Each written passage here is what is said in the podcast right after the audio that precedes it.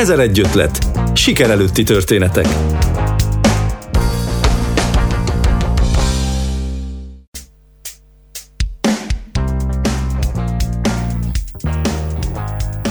Szeretettel köszöntöm hallgatóinkat, Kristálybe vagyok. A Dollidol babák mindegyikének sajátos személyisége van, ezt erősítik azok a történetek is, amelyeket készítőjük Csikós Farkas Kata ír le róluk közösségi oldalán. Kata belevarja ezekbe a játékokba a mindennapjait, az örömét, de talán olykor a bánatát is. Éppen ezért mondhatni, hogy ezek a gyermekjátékok tele vannak lélekkel. A mai ezer egy ötletben Csikós Farkas Kata baba készítővel beszélgetünk.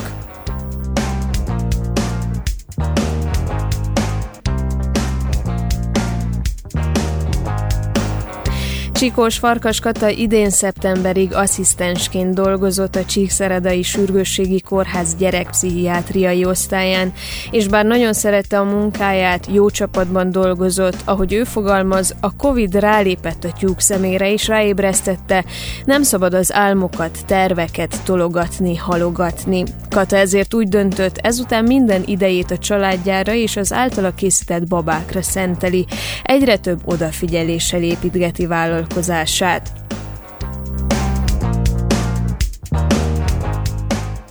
Nekem ez a babakészítés 14 évvel ezelőtt kezdődő foglalkozás, ami mondhatnám úgy, hogy sokszor megmentette az életemet, mert nagyon nehéz időszakokon segített át engem a babakészítés. A babakészítés körülményei úgymond, mert nagyon sok emberrel kerültem kapcsolatba a babák által, és sok mindent hozott az én életembe. Tehát egy nagyon kemény, önismereti utat jártam be a babákkal, úgyhogy valahogy úgy éreztem, hogy ez az a gyerek, amit én szültem, és nem hagyhatom el. Hát az egészségügyi munkám is egy szívem csücske, főleg ami a gyerekekkel való foglalkozás részét illeti. Tehát igazából nem annyira a babák a közös mozgatórugó, mint inkább a gyerekek, a felnőttekben lakozó gyerekek is inkluszíve. Mert hogy van, mindenkiben ott van egy gyerek, aki kétségbe esetten ki akar szabadulni, és van, aki hagyja, és más meg visszafolytja. Ez a gyerek mozgat engem, a belső gyerekem és a felnőttekben élő gyerekeket és a még, még gyerekeket szeretném megszólítani. Az első babáim nem voltak szépek. hanem olyanok voltak, amilyenre sikerültek. Tehát nem annyira tudatosan csinál. Én tudtam, hogy mit szeretnék kihozni belőle, de hogy az ujjaim nem engedelmeskedtek. Nem vettem részt semmilyen tanfolyamon, hanem az interneten, amilyen segítséget kaptam, voltak babakészítők, sokat segítettek, köszönöm szépen nekik innen is, meg nagyon sok internetes anyagot böngésztem, mert nyilván, hogyha elmegyek egy tanfolyamra, és ott megmondják, hogy melyik szállat hova kötik, és miért úgy kötik, és a babának az arca mitől lesz pufi, meg a szája mitől lesz olyan, ezt megmutatják, akkor onnantól megy minden, mint a karikacsapás. De hogy én nem vettem részt ilyen tanfolyamon, hanem minden vonását a babáimnak a saját kísérletezésemmel alakítottam ki ilyenre, amilyen. És hogy volt nekem egy konkrét elképzelésem arról, hogy milyen babát szeretnék. Nekem nem az volt a célom, hogy most egy másik babakészítőnek a munkáját lemásoljam, hanem rácsodálkoztam más babakészítőkre, hogy hogy tudja azt úgy megcsinálni, és akkor azt én is ki akartam próbálni, hogy de mitől lesz olyan, mert hogy a technika, amit én megtanultam, az a sima kötős technika, az egyszerűen csak kihozta egy ember arc formáját, de hogy nem, azok az arcok nem voltak sokat mondóak, hanem csak úgy általánosságban. Tehát jó, hogy a technikának ez a dolga, hogy megmutassa ezt, viszont tovább gondolni olyan irányba, hogy én legyek benne, hogy a saját elképzeléseimet varjon bele, az már egy kicsit munkásabb rész volt. A, a babakészítés az egy önálló, elmélyülős munka, lehet csapatba is csinálni, de én azt nem tudnám. És mivel sok időm van így a babakészítés közben, amíg varrók és dolgozom. Volt időm elgondolkozni az életem különböző területein, többek között azon is, hogy oké, okay, oké, okay, de hogy mit akarok ezekkel a babákkal üzenni a világ. Mi a célja ennek a babakészítésnek, mert lehet babát készíteni csak úgy, na hát tudom, hogy hogy kell, és el lehet adni, és milyen jó, mert nem ilyen sokba kerül egy ilyen baba, de hogy én mit akarok ezzel mutatni a világnak? És akkor erre a kérdésre nem volt egyszerű a válasz, mert egyszerre olyan érzés volt, mint amikor a gátnak a zsilipét felemelik, és hogy az egész víz úgy jönnek ki belőle. Uh-huh. Nekem nagyon fontos volt, hogy az én babáim kedvességet és mélységet közvetítsenek a szemlélődő fele. A Waldorf technika eredetileg arról szól, hogy a baba semmilyen érzelmet ne fejezzen ki, hogy a gyerek bármilyen érzelmet bele tudjon képzelni, hogy állítólag ez hozzásegíti, hogy ő a saját érzelmeit kivetítse, meg feldolgozza, meg nem tudom. Ezzel szemben nekem az a tapasztalatom, hogy azért jó, hogyha a gyerek játszótársának egy kedves babát veszünk, aki nehéz helyzetekben is kedvesen tud visszanézni rá. Így a, az elmúlt években, amilyen tapasztalataink vannak a vásárlóimmal, nagyon meglepő volt az, hogy nagyon sok idősödő vásárlóm van, akik magányosak és akik azért választották ezeket a babákat, mert pótolnak vele egy embert. Ez most nagyon durván hangzik. Egy olyan embert, aki nem kerül utunkba lépten nyomon, mert hogyha körülnézünk magunk körül, akkor a az emberek annyira el vannak foglalva a saját rohanásaikkal, feladataikkal, munkájukkal, hogy nincs idő a másik embernek a szemébe nézni, jelen lenni. És valahogy azt szerettem volna a babáim által megvalósítani, hogy az a baba a tekintetével azt sugalja, hogy itt vagyok, jelen vagyok, mondhatod, csupa fül vagyok, hallgatlak. És van, akinek működik. Én azt érzem, nézve a közösségi médiában megjelenő képeket a babáidról, hogy mindeniknek van valamilyen módon egy sajátos személyisége. És hogyan alakul ez ki? Van egy általam nagyra tartott babakészítő, az ő babái nagyon hasonlítanak az unokáira. Én meg sokszor azt kapom, hogy az én babáim nagyon hasonlítanak a gyerekeimre. Ez nem egy tudatos dolog. Szerintem, amit szépnek látunk, ami jó érzésekkel tölt el, vagy akár rosszakkal, ami bennünk munkál, az önkéntelenül belekerül abba, ami kikerül a kezünk alól. Tehát, hogy én például nem használok centis, nem használok semmilyen mérőeszközt, már annyira 15 év alatt annyira kialakult ez a szemmértékem, hogy tudom, hogy mekkora babának mekkora ruhát kell kiszabjak, és teszem rá az anyagot, és pak-pak szabom ki, nem mondom, hogy soha nem fogok mellé, mert van olyan, hogy szükre sikerül, akkor a fene egyen még újra kell szabjam. És akkor újra szabom. De például az arcoknál az annyira intuitív módon kerül oda a szem, ahova kerül, és a mosoly oda, ahova kerül, és ennek ellenére hasonlítanak a gyerekeim. Ez azt gondolom, hogy ez egy ilyen érzelmi dolog lehet, egy ilyen önkéntelen, öntudatlan dolog és ettől szép. És így kezdődött, tehát, hogy megvolt már az elmúlt 15 évnek az elején, amikor elkezdtél babakészítéssel foglalkozni, ezek a formák, ezek a, a tekintetekkel kezdődött már akkor, vagy ez így folyamatosan alakult? A szem az a formájában 15 évvel ezelőtt is hasonlított ehhez. Annyi változott az utóbbi időben, hogy egy kicsit az absztrakt formából egy realisztikusabb formát alakítottam ki. Tehát régen a, a szempillák azok megfelelő távolságra voltak a, a szemgolyótól, mert attól ilyen sugárzó, mesebeli hatást tudtam elérni. Lehet, hogy egy picit én is megértem, vagy megöregettem, vagy már nem is tudom, hogy minek a számlájára írjam ezt, hogy most már nincsen távolság a szempillák és a szemgolyó között, de a szemforma az ugyanaz, hogy vannak a sugárzó szempillák, és van a szem. És ez egy picit bölcsebb hatást kelt a babának, amikor így varom a szemét, akkor egy, egy mélyebb tekintet néz vissza a a játszótársra. Mennyire veszed figyelembe a megrendelőt, vagy a megrendelőnek a személyiségét, amikor, amikor készül egyik-másik baba? Van úgy, hogy küldenek fényképet, én megnézem a képeket, és ami konkrét dolog, a szemszín, hajszín, ezeket figyelembe szoktam venni, ezt kérik is. Vagy ha a szemüveget kérnek, vagy egy megfelelő stílusú ruha. Mondjuk a babáimnak a ruhája nagy részt olyan stílusban készül, de hogyha a színt kérnek, vagy valamilyen speciális formát, azt is figyelembe szoktam venni, de leginkább azt, ami nekem átjön arról az emberről. Hát, hogyha megnézek egy képet, egy picit úgy elidőzök rajta, és akkor úgy, úgy elengedem, és hagyom, hogy alakuljon, ami lesz a kezeim közül. De hogy nincsen ez a görcsös akarás, hogy akkor most mérnöki pontossággal ugyanazt a szájat, ugyanazt a szemvonalat, ugyanazt, mert hogy az, az már nem én lennék. És van idő megismerni tulajdonképpen azt a kisgyereket, akihez kerül egyik-másik babád? Hát sajnos nincs, én csak egy fénykép alapján, de vannak történetek, ami alapján nagyon sok háttérinformációhoz jutok. Most, hogy konkrétan egy példát mondjak, tavaly rendelt tőlem egy hölgy két babát, akinek született egy gyereke, második nem jöhetett össze, és örökbe fogadtak egyet, és akkor rendelt két babát, hogy amikor az örökbefogadott kislány bejön a családba, akkor ez legyen az első ajándék a család részéről neki és akkor mutatott képeket a kislányokról, és az valahogy nagyon szép volt, hogy a babák úgy alakultak, és olyan szépek lettek a végén, hogy én is csak úgy rácsodálkoztam, hogy én készítettem. Van ilyen, amikor annyira jól sikerül egy-egy baba, hogy nézem, hogy hú, ezt tényleg én készítettem, pedig ugyanúgy készítettem, mint a többit, akkor mi az, amitől különbség van? És, és ez a különbség az, ami, ami nem rajtam múlik az szerintem a Jóisten munkája. Most október közepe van, illetve tartunk lassan október vége felett, de már nem lehet tőled például karácsonyra babákat rendelni. Én ebből azt feltételezem, hogy nagyon-nagyon sok a megrendelésed már most.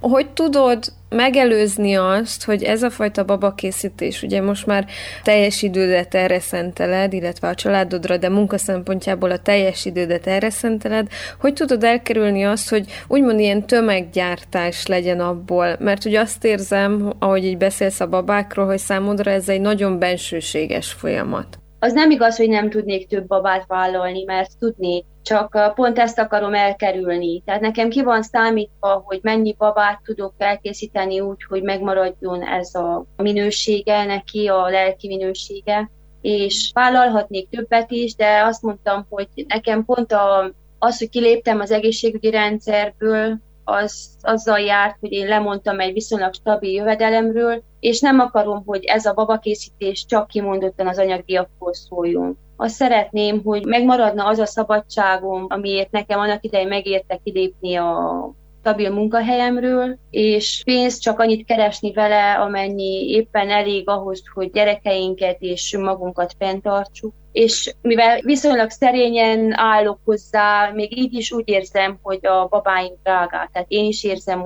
azt, hogy egy itteni ember számára nem egy minden nap megengedhető dolog egy ilyen babát megvásárolni. Aki nem ért hozzá, annak megtörténhet, hogy az csak egy baba aki egy kicsit is ért hozzá, ránéz, látja, hogy mennyi kézi munka van vele, mert hogy kötés, meg kézi varrás, meg hímzés, meg egy csomó olyan munka van benne, ami nem is látszik a szemlélő számára, az, hogy a gyapjú megmosása, fésülése, a haj elkészítése, mind-mind sok összetett munkafolyamat, és igazából a munkaidőmet fizetik ki az emberek, mert hogy ha kifizetetném velük még azt is, azt a sok év tapasztalatszerzést, meg kísérletezést, akkor azt mondanám, hogy nem lehetne a babáimat kifizetni. De hogy nekem nem az a célom, hogy ne lehessen kifizetni, sőt azt szeretném, hogy minél több gyerekhez eljusson. Most eléggé a környezet tudatosság irányába kezdünk haladni, gazdaságilag is, fenntartható gazdaságban is gondolkodunk. És egyre nagyobb teret fog nyerni szerintem az, hogy kistételeket kezdenek készíteni az emberek, drágábban nyilván, de sokkal nagyobb megbecsültségnek fog örvendeni akár egy baba is. Mert azt gondolják a, az emberek, hogy veszek a gyerekemnek egy babát. Nem teszem inger gazdaggá a, a környezetét, hanem megtanítom azzal az egy babával játszani. Megtanítom ezen a babán keresztül neki azt, hogy kicsi fiam, vigyázz a ruháira, délután hoz haza, mert holnap nem lesz, amit másikat tegyek a fejedre. Nézd meg, a babának is feltesszük a sapkáját, neki is csak ez sapkája van, csak ez szetterkéje van, ezt tisztán tartjuk, este a babát lefektetjük, átöltöztetjük pizsamába, te is átöltözöl pizsamába. Amit nem vesznek észre az emberek, hogy a sok kéklejes játékkal éppen a gyerek fantáziáját blokkolják. Sokszor elmosolyogtam, mert én viszonylag szegény körülmények között nőttem fel, nagymamám nevelt, nem igazán voltak játékaim. Nagymamám pici ronydarabokból ürögetett nekem babát, és egy ilyen téglavető kockából csináltam annak a babának ágyat. Nekem ez az egy játékom volt. Eten gazdagát, a fantáziámat. Amikor mindenre van egy, egy elkészített játékunk, akkor nem kell körülnézzünk, hogy miből tudunk egy mackót kialakítani, vagy miből tudunk egy rókát kialakítani, vagy miből tudunk ágyat készíteni annak a babának, hanem van funkcionálisan nekünk babaágy, meg róka, meg mackó, meg minden, és nem kell használjuk a fantáziánkat. Ezért van az, hogy egy fűzfalónak régen a gyerek sokkal jobban tudott örülni, mint ma a rendes igazi hintalónak.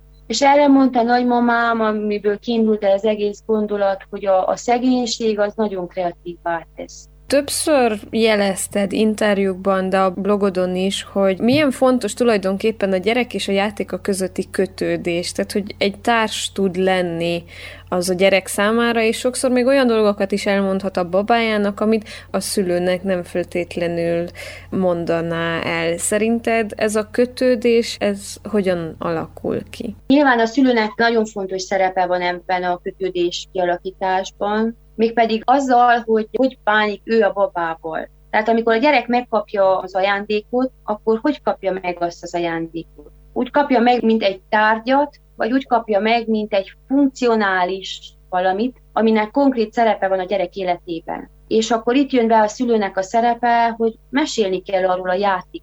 Mit is fog ez a baba betölteni a te életedbe? Segíteni fog este elalvásba, amikor anya éppen munkába kell menjen, mert muszáj munkába legyen és nagyon-nagyon szeretne itt lenni veled, de nem tud, ezért nézd csak, itt van ez a baba, aki varázserővel bír, és este neki mindent elmondhatsz, amit szíved szerint anyának mondanál el. Ez most csak egy példa. De például nagyon jó gyászfeldolgozó eszköz tud lenni egy baba a gyerek számára. A gyerekpszichiátrián dolgoztam, és ott nem egyszer, most nem kimondottan egy baba, bármilyen tárgy, de hogyha én most babakészítő vagyok, akkor én a babáimmal tudom elérni azt, hogy ha egy gyereket veszteség ér, mert gyerekeket is ér elég nagy veszteség, sajnos egészségügyben eltöltött évek során sok mindent láttam, akkor egy baba nagyon-nagyon jól tudja pótolni egy elveszített testvérnek a hiányát, vagy egy anyukának a hiányát is olykor. Csak nagyon fontos a körítés, hogy milyen körülmények között jut ez a baba a gyerekhez, mert a gyerekek még mesevilágban élnek. Ők még elhiszik azt, hogy anya képes a mennyországból, ő nem tud eljönni, de a mennyországból képes küldeni nekem csomagot, tud nekem levelet küldeni onnan, hogy még mindig fontos vagyok neki, hogy még mindig szeretettel gondol rám, hogy még mindig követi minden lépésemet,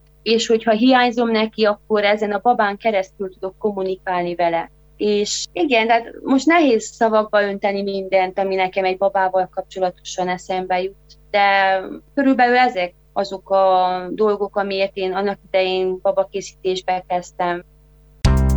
Ezer egy ötlet a Kolozsvári Rádióban.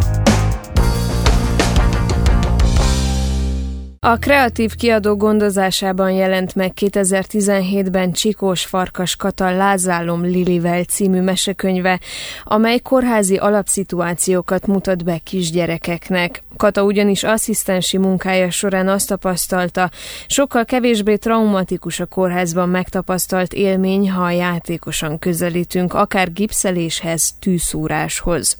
Így látott napvilágot dr. Lili Fecsi, Szörcsi, Hosszúfül, Vattapál, Kázmér és még sokan mások.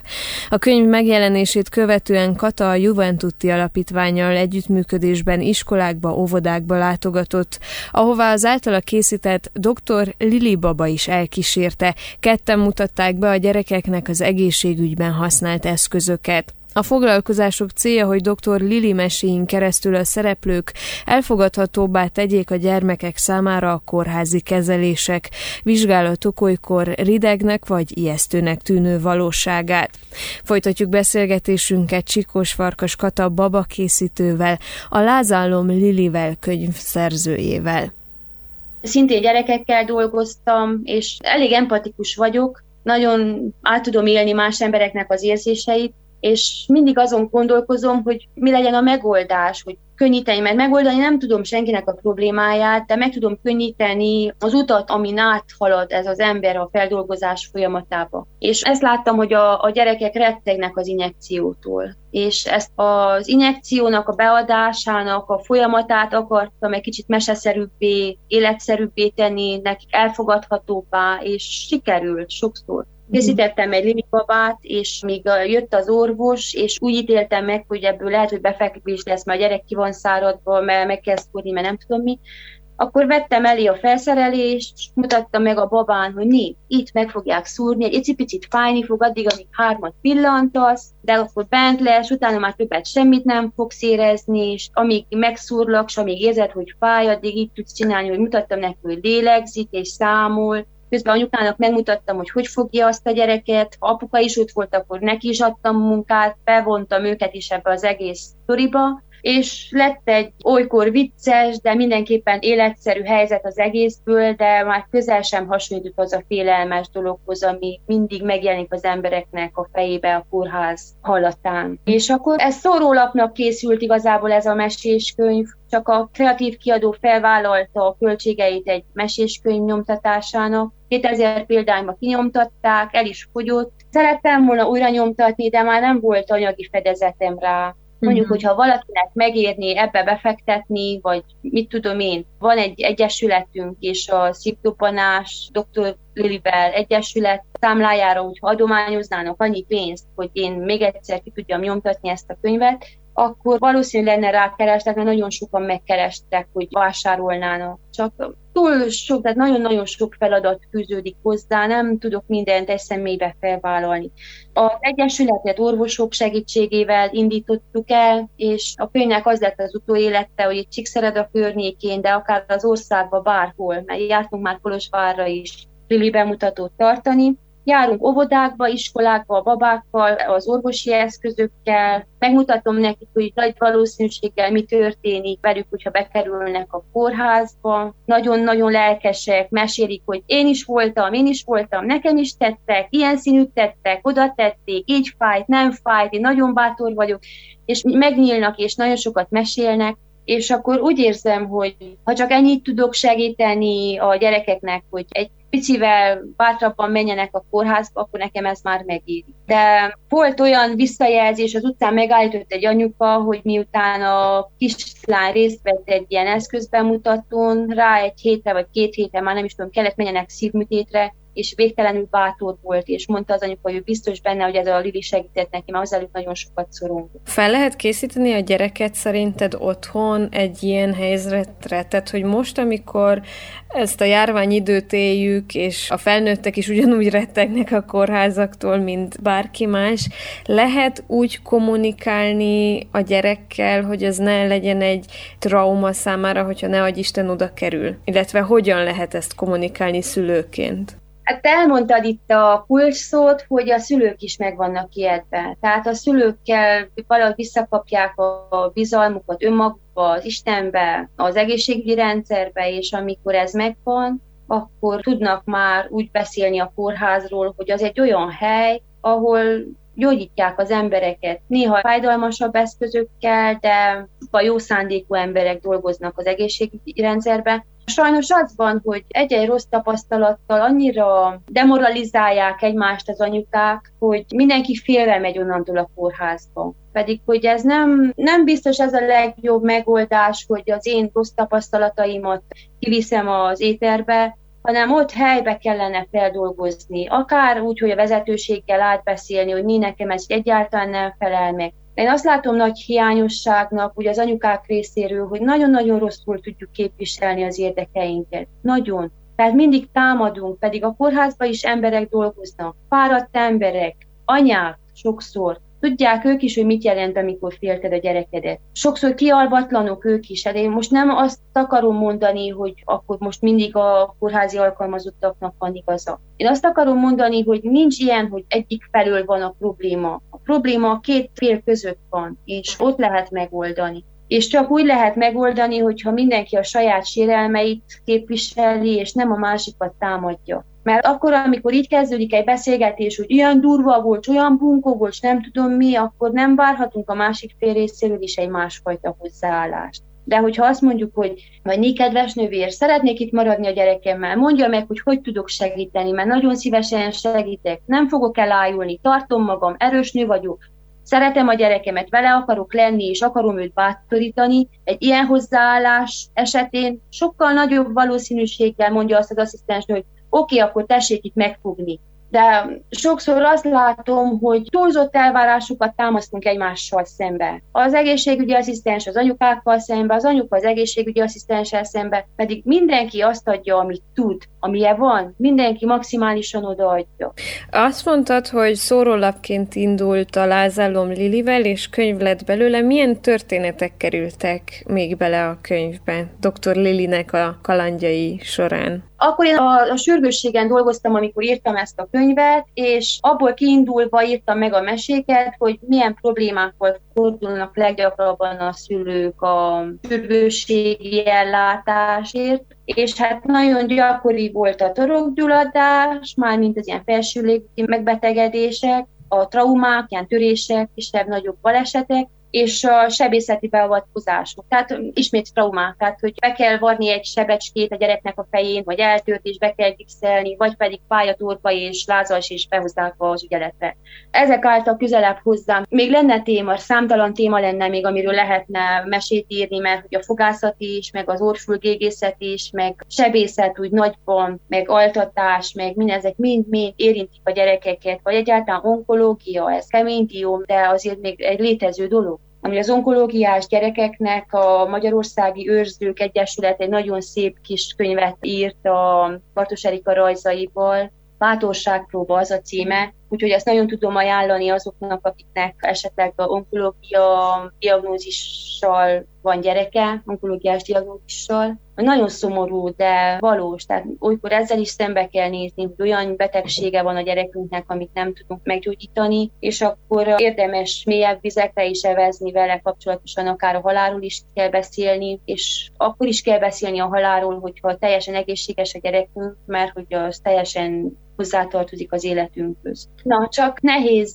beszélni ezekről a dolgokról, hogyha még a felnőttek sem tudnak sokszor mit kezdeni vele. Ilyen helyzetekben, amiket említettél, mint például a halálról való beszélgetés, olyan dolgokkal, amikkel találkozhatunk a mindennapjainkban, de azért szeretnénk elkerülni ezeket, mennyire tud biztonságérzetet nyújtani például egy baba, hogy egy kicsit térjünk vissza a dolidol babákra? Abból indulva ki nem tudom, hogy ki mennyire emlékszik arra, hogy milyen volt gyerekként. Én gyerekként nagyon kiszolgáltatott voltam mindenkinek. Sokszor azt éreztem, hogy semmi beleszólásom nincs a saját életem. Azt gondolom, hogy ma már ez egy picit változott, és már az öt évestől is megkérdezik, hogy melyik sapkát szeretnéd. De hogy nekem nem volt ez, tehát volt egy sapkám, és azt kellett viseljem, vagy nem is volt sapkám. És ilyen szempontból nagyon-nagyon kiszolgáltatott voltam a környezetemnek. Nagyon sokszor vissza is éltek ezzel a kiszolgáltatottságommal. Nagyon sokszor voltam bántási felület, és nem volt, akivel beszéljek a velem történtekről, senki.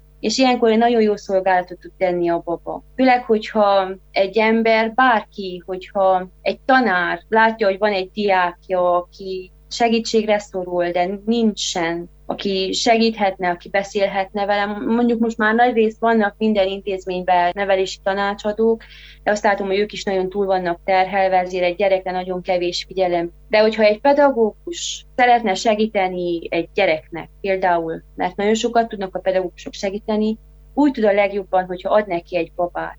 És ezt a babát ilyen varázs tulajdonságokkal ruházza fel hogy ez a baba meghallgat téged, ez a baba figyel rád, ennek a babának bármit elmondhatsz. Ez a baba közvetít, kommunikál azzal, akit elveszítettél, vagy egyáltalán mindig jelen van, mindig veled van, nem hagy el, úgy öltöztetheted, ahogy akarod, olyan szerepekkel ruházhatod fel, amilyennel akarod, akkor így tud a legjobbat tenni egy gyerekkel, bármelyik pedagógus. És most nem azt mondom, hogy most minden pedagógus dolitól babát kell rendeljen a gyereknek, itt jön szóba a kétlejes turkálós baba, tehát hogy sokszor nem az számít, hogy milyen a baba, számít az is, de az, hogy kitől kapja az a gyerek. Mert a fiamnak van egy frotir anyagból készült nyuszia, amit a férjemtől kapott hosszú távollét után. A férjem valamilyen adományba kapta, és hazahozta a fiamnak, és az lett apanyuszi és a mai napig ott van az ágyában. Tehát, hogy inkább az számít, hogy ki adja azt a babát, és hogy milyen üzenettel adja azt a babát.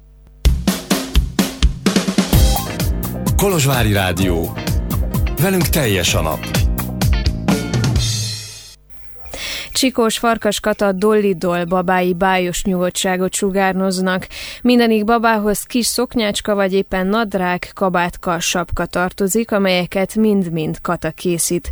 Ezek a babák bár mind-mind színesek, mégis a gyerekjátékokhoz képest letisztult, visszafogott az esztétikájuk. Ma, amikor a gyerekeket rengeteg vizuális inger éri, mennyire tudja felvenni a versenyt egy minőségi kézzel készült baba a sok tiritarka játékkal. Hát ez ismét a, a szülő múlik, hogy mit enged be a gyerekének a pszichéjébe. Mert nyilván, hogyha egy gyerek egész nap a Minimaxot nézi, és az ott reklámozott játékokat, akkor kívánni fogja. És egy idő után elkerülnek közösségbe, ott egymást is uh, befolyásolják, mert hogy akkor elkezdenek filipónikat gyűjteni, most hirtelen ez jut eszembe. Nem nézek én tévét, nem tudom, hogy most mik az aktuális rendek, én teljesen ki tudtam zárni, hál' Istennek az életemből, de látom a saját gyerekeimen, hogy nagyon nehéz időszak volt az, amikor a lányom minden nap azzal jött haza, hogy neki ezt kellene, mert X-nek és Y-nak is ez van. Tehát, hogy igen, egy közös játék közösségformáló erővel bír. Hogyha éppen egy minimaxos játék az, amit a gyerek, az egyik legnépszerűbb gyerek elhoz az iskolába, akkor nagy valószínűséggel az összes többi gyerek azt fogja akarni. De nem törvényszerű. Tehát itt még mindig nagyon nagy szerepe van a szülőnek, hogy hogy tudja ő a saját értékrendjét átadni a gyereknek. És ez is egy értékrend, hogy nem kell minden körülmények között a tömeg után menni. Nem biztos, hogy a tömeg jó fele tart merjünk a megérzéseinkre hallgatni, és más irányba menni, mint a tömeg. Hogyha már itt tartunk az, hogy, hogy hogyan alakítja a tömeg, vagy hogy milyen sztereotípiákat követünk, a fiúk azok autóznak, vagy lovacskákkal játszanak, a lányok azok pedig babáznak, de én láttam több olyan bejegyzést is a Facebook oldaladon, ahol kisfiú kapott dolidol babát, és mennyire nyitottak a fiúk szülei az iránt, hogy esetleg akkor ők is is babázhassanak? Szerintem nyitottak. Most főleg én, én azt látom magam körül, hogy egyre több apuka vállal jó részt ki a gyereknevelésből, és mondjuk a, a Dolidol vásárló közössége az már alapból egy olyan réteg, aki sztereotípiákon szerintem már rég léptek. A másik része meg az idősebb korosztály, akik az unokáikat ajándékozzák meg babával, az ők esetükben inkább ott van még az, hogy a lányok babáznak, csak fiúk autóznak de ha anyukák rendelnek, akkor ők bátran rendelnek fiúgyereküknek is babát.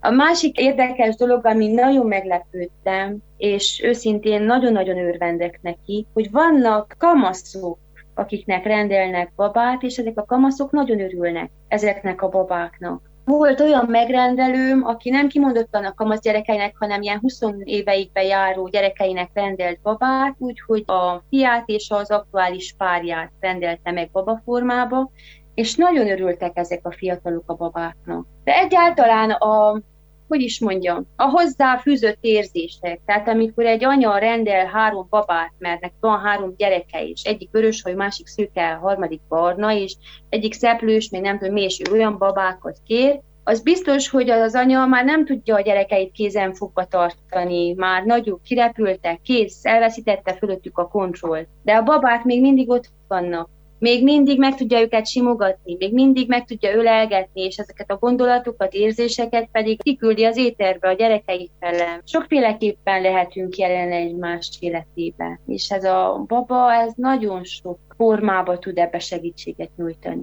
Az eléggé egyértelmű így a beszélgetés alapján, hogy számodra mennyire fontos érzelmi szempontból, vagy ilyen lélek szempontjából hozzáállni ehhez a baba készítéshez.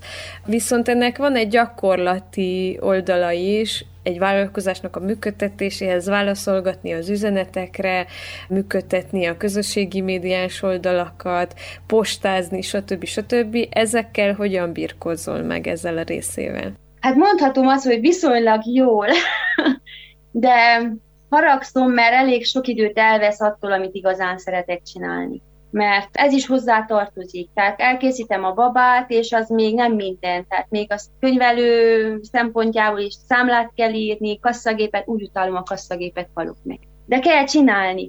A számlát írni sem nagyon szeretem, de azt is kell csinálni. Még szerencsém, hogy valamennyire értek hozzá, mert középiskolába könyvelést tanítottak. Nem mondom, hogy tanultam, mert olyan sokat nem tanultam, de tanították. És most mondjam azt, örvendek, hogy tudom csinálni, és azért még a családom is néha besegít. A férjemet meg szoktam kérni, hogy ó, légy szíves, hogy van egy számla, és ott le van éve a cím, és írjál arra a címre egy számlát, ennyi összeg, de nem tudom, és akkor jön a férjem és megcsinálja vagy a lányomat meg szoktam kérni, hogy be van csomagolva ott egy baba a dobozba, írd rá azt a címet, ami oda van téve melléje, és akkor segít, de amúgy nagy részt egyedül csinálunk. Na és ezek azok a munkafázisok, amit a megrendelő az nem lát, és nem is kell lásni, nem az ő dolga. Na. Azt mondtad, hogy nagyon befolyásolja az aktuális kedved, akár azt, hogy milyenre sikerül, hogy milyen lesz az az adott baba. Volt-e olyan már, hogy nehezen váltál meg egy készülő babától? Volt. Nekem nagyon fontos a babának az utóélete és nem mindig ismerem a vásárlóimat annyira, nem tudom, hogy mennyire becsüli meg a babát, és ott, ahol valamennyire már ismerem a babának a leendő gazdiát, és tudom, hogy nagy becsbe lesz tartva, ott viszonylag könnyen el tudom engedni. De amikor a vásárló részéről azt érzem, hogy neki az egy baba, és azért rendeli, mert megengedheti magának, mert van ilyen is, ott nehezebben tudom elengedni, mert nem tudom, hogy vajon mennyire lesz az a baba megbecsülve, vajon mennyire fogják tudni, hogy ez nem csak egy baba. Ez fura és ellentmondásos, hát engem mit érdekel, hogy kerül, örvendek, hogy kifizetik, de nem így van.